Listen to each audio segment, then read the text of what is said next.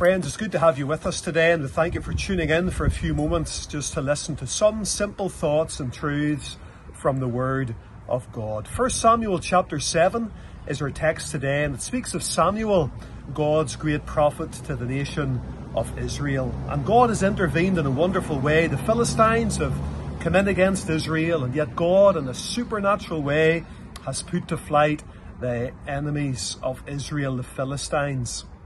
And we read in 1 Samuel chapter 7 and verse number 12 that Samuel took a stone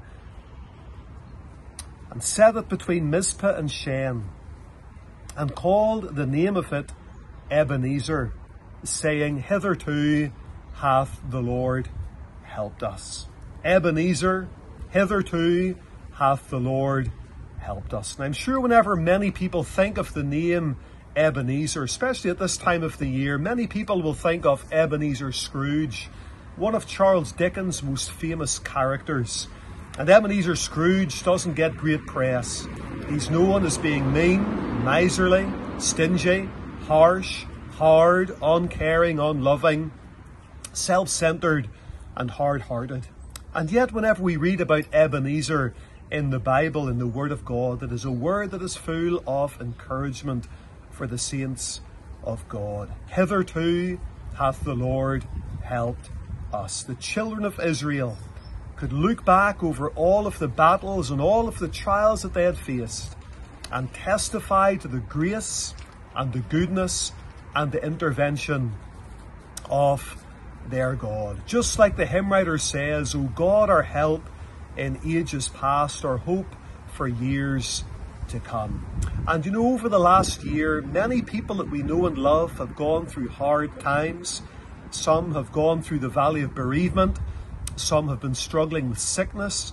And our hearts and thoughts or prayers are with those at this Christmas season who are going through difficult times. It is our prayer that God will give them great grace and God will bring encouragement to them. But you know, with it all, many of us can look back who know and love the Saviour and say, Hitherto hath the Lord helped us. Right up until this point, God has been our help. The Bible says God is our refuge and our strength, a very present help in trouble. And may the Lord encourage you today with these simple words Ebenezer, hitherto hath the Lord helped us. Samuel wanted to put it down as a marker. He erected a large stone for a memorial and he called that stone Ebenezer.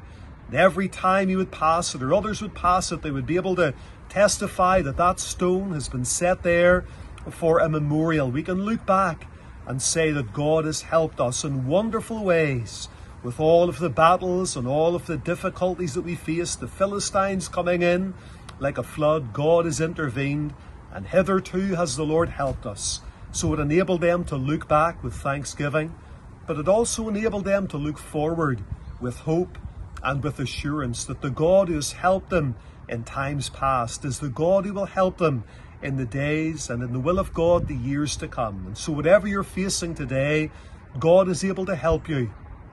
You read about that so many times in the scriptures, especially in the prophecy of Isaiah from chapter 40 right through to chapter 44. Many times God promises His help and His grace. So may the Lord help you today. And as you think about the year that lies ahead, be assured that whatever it may bring, the God who has helped before is the God who is able to help again. The Bible says His grace is sufficient for us, His strength is made perfect in weakness.